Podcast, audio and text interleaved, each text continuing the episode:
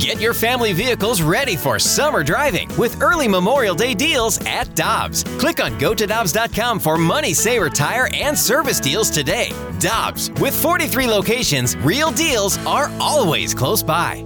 With threats to our nation waiting around every corner, adaptability is more important than ever. When conditions change without notice, quick strategic thinking is crucial. And with obstacles consistently impending, determination is essential in overcoming them. It's this willingness, decisiveness, and resilience that sets Marines apart. With our fighting spirit, we don't just fight battles, we win them. Marines are the constant our nation counts on to fight the unknown. And through adaptable problem solving, we do just that. Learn more at marines.com. Opinions matter. Time now for today's big thing with Karraker and Smallman on 101 ESPN.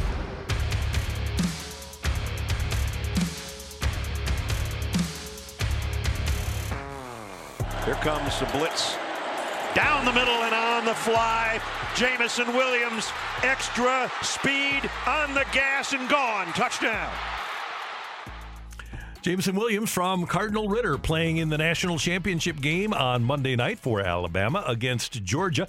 Michelle Smallman, Randy Karraker. We head to the Brown and Crouppen Celebrity Line, and one of the most knowledgeable and most entertaining college football writers in America is Adam Rittenberg of ESPN.com. You uh, see him and hear him all over the platforms of ESPN. Great to have you with us, Adam. Thanks for your time this morning. How you doing? Uh, good morning. I haven't been called entertaining too often, so I appreciate that. But uh, happy New Year, and uh, great to be on with you guys. Well, Adam, I wanted to ask you about the rumors surrounding Jim Harbaugh. A lot of people are saying that he might be tempted to leave Michigan for the NFL. Do you think that that would be a move Jim Harbaugh should and would make? Well, I, you know, in, in some ways, I don't think he should because they uh, they finally have won the Big Ten and they beat Ohio State. And you know, Jim after that game, you talked about it being you know, kind of the beginning of something new. And so you, you almost want to see what he could do going forward and, and building this program from a place of strength rather than always from playing uh, playing from behind with Ohio State. Uh, but you know he's you know 58 years old. He's had success in the NFL. In, in some ways, I think the NFL game you know really suits him and, and what he does well. Um, and you know I think depending on the the jobs that are open this year. Uh, you know, you, you could you could certainly see there there being some interest. Um, you know, maybe Michigan will put together a package for for Jim, who who who took a revised contract after last season, a contract that would have been easier for Michigan to fire him if things didn't go well this year. Um, so he, he's due a, a different type of contract, and, and what that is might be compelling enough for him to stay in Ann Arbor. But I also think a job like the Raiders is interesting. If that job, you know, if they do do a full coaching search after the season, and I know they're still in the picture for the playoffs, so that's not a guarantee. But if the Raiders is open, you know, that's where he started his coaching career. I, I do believe he and his wife, I, at some point, would like to get back uh, to the West Coast where they had spent their entire lives together until he took the Michigan job. Uh, you know, so some of these other jobs, you're here in Chicago, he, he's going to get mentioned because, um, you know, because he played quarterback here for the Bears. But I, I really think the Raiders is the job to watch for Harbaugh. If it's not that one, I think there's a, a pretty good chance he's back at Michigan. Well, if he does return to the NFL, who do you think Michigan would circle as their top prospect to replace Harbaugh? Yeah, I mean, I think Michigan, you know, even though it would be so late in the in the cycle, you know, would have some interesting candidate options. Um, I think internally, you know, you look at Josh Gattis, the offensive coordinator. He, he won the Broyles Award as the nation's top assistant coach. Younger guy, but um, you know, will be a head coach in the near future, in my view. And then there's also Mike Hart, who's the former uh, Michigan uh, all-time leading rusher uh, for for that school, who came back as a assistant head coach. Um, he's only you know been back at Michigan for a year or so, but uh, I think he's somebody they may look at internally, and then externally. I think you know Matt Campbell's name will likely come up at Iowa State. Uh, he didn't get one of those other jobs that was open, or didn't have interest in those other jobs, I should say. Uh, and then you look at Luke Fickell at Cincinnati. Um, you know, I still think it would be difficult knowing Luke for him to coach the University of Michigan, uh, given his background as a Buckeye. And then you know another name that I'd heard last year um, that I think you know could could get a little bit of traction is Bill O'Brien, the Alabama offensive coordinator, former head coach at Penn State and at uh, with the Texans in the NFL. Just his, his quarterback background. You know, he, he he's a he's a Brown graduate. You know, he, he he's been at schools that are you know, academically oriented like like Michigan are. So like Michigan is. So I, I, think they'd have a pretty good candidate list if they if they do have to do a search.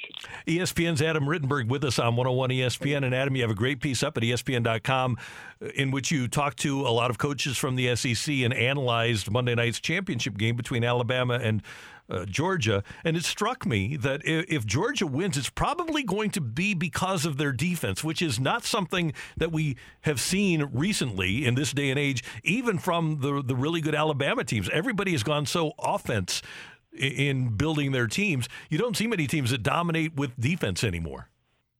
No, you don't. But if they do win with their defense, they're going to have to be a lot better than they were in the SEC championship game, especially in terms of getting to Alabama quarterback Bryce Young, who really lit them up for more than 400 passing yards, uh, which is such a stunning total after watching what Georgia had done all season. So, you know, that front seven of Georgia, which, you know, coaches have told me they, they really can't remember a group that's that deep and that talented. Um, they're going to have to do some different things to to try to pressure the pocket and to try to get Bryce Young uh, not comfortable back there, where he's able to attack downfield like he did about a month ago. And so I think the the game plan from Kirby Smart and Dan Lanning, the defensive coordinator, who's who's now the uh, the new Oregon head coach, is going to be uh, interesting. And coaches I talked to expect a, a much more aggressive, uh, nuanced game plan this time around uh, versus what we saw in, in, the SEC title game. But that's an outstanding crew, guys. I mean, you know, there there are star, uh, non-starters for Georgia that would pretty much start anywhere else in the country. They just can't start there because the guys ahead of them are, are even better. And uh, it seems to me like Lanning needs to find a way to get his defensive tackles pressure up the middle. And Davis and Carter, we know can do it, but they didn't get that pressure up the middle against Young in the SEC championship game. Yeah, it was one thing I was talking with coaches about. You know, where, where does the pressure need to come from? Is it necessarily the the the out the outside? And you know, some coaches said you can get to Alabama um, if if you go after their tackles. Others said it really needs to come up the middle, and and, and certainly Jordan Davis and and, and Carter are, are guys that um, you have that capability. Uh, against an Alabama interior line, which is which is solid, but you know this is not one of the elite Alabama offensive lines. They had a lot of problems um, at times this season. Now they are playing better uh, the last two games, and they ran the ball uh, really, really well. A, a season high 301 rushing yards against Cincinnati. So that's another factor here. No one's really run it uh, consistently against Georgia, although Alabama had some decent numbers in the SEC title game. And so, uh, but I think the yeah the, the strength of the, the Georgia interior line uh, with their depth and their talent, you know, that has to show up for them to win this game. Adam, the powers that be in college football meeting in Indy to discuss the state of college football and examine the playoff. A lot of discussion about expanding the playoff. Do you think that we're on the edge of that? Do you think that that's something we're going to see soon? Oh, I hope so. I, I don't. I'm not optimistic, um, just because the, the positions that the you know two groups are in seem fairly firm. As far as uh, you know, you have a group that largely put together the proposal that came out in June that um, doesn't want to budge. Uh, they believe that's the best proposal, and they believe everybody should just accept it. And then you have uh, another group which is fighting, especially for automatic qualifiers. Uh, the Power Five group, you know, you know, Pac-12, Big Ten, ACC. The alliance really wants to ensure that their champions are going to be part of the playoff every year. And there's some other issues as well to work out. It just didn't sound like they were that close about a month ago, um, and I just don't know what, what's really changed since then. So um, if there's no real action, guys, at this meeting in Indianapolis, then we're looking at 2025 as the absolute earliest this could expand, and, or it could just be you know the next contract, which is completely could be completely different. I mean that, that's the thing about the CFP. Once this contract is done, you can go back to square one and, and organize it in, in very different ways. So, um, you know, that, that, that, that's, I think, why that proposal, uh, those behind that proposal that came out were so eager to get it adopted because that would sort of be the playoff most likely going forward. Whereas others are saying, especially some of the new commissioners, whoa, whoa, whoa, let's look at this thing holistically. Maybe we should just start over again and uh, create a system that you know is going to serve our interests as well as uh, as well as everybody else's. But but instead of just adopting what, what they put out there in June.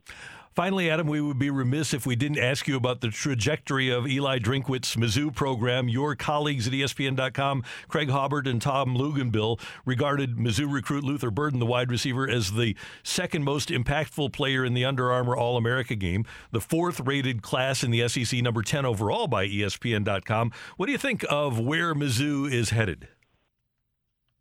Yeah, I, I you know I think the recruiting is encouraging, right? Um, I, I think it, it, you know Eli's always going to have good offenses. He, he's a really talented play caller, and I think their approach to recruiting has been uh, has been solid. Now the next step is to uh, is to build that into a more consistent winner. I think one model for Missouri that right at this point uh, with, with, some of their recent success is Kentucky, uh, a program that you know nobody really you know, thought about as a football school uh, until some of their recent success. They've won ten games in two of the last four seasons, I believe. Uh, really impressive year this year, and a lot of that's because of the recruiting that was built up over time. And that's not a you know I think Missouri will have the edge offensively over time because of uh, Eli's background, but I think in other elements, Kentucky's a really good model for, for where Mizzou can can go and, and where they've been uh, early in their SEC tenure under Gary Pinkel. So, um, you know, encouraged by the recruiting. I think the team trajectory, it's a little bit harder to see where it's going because uh, it was kind of a steady steady one this year rather than way up or way down. Adam Rittenberg, we appreciate your knowledge and uh, we always love your work at ESPN.com. And we really do appreciate you taking some time with us this morning. Enjoy the week and enjoy the championship game. Okay, I appreciate you guys having me on. Thanks.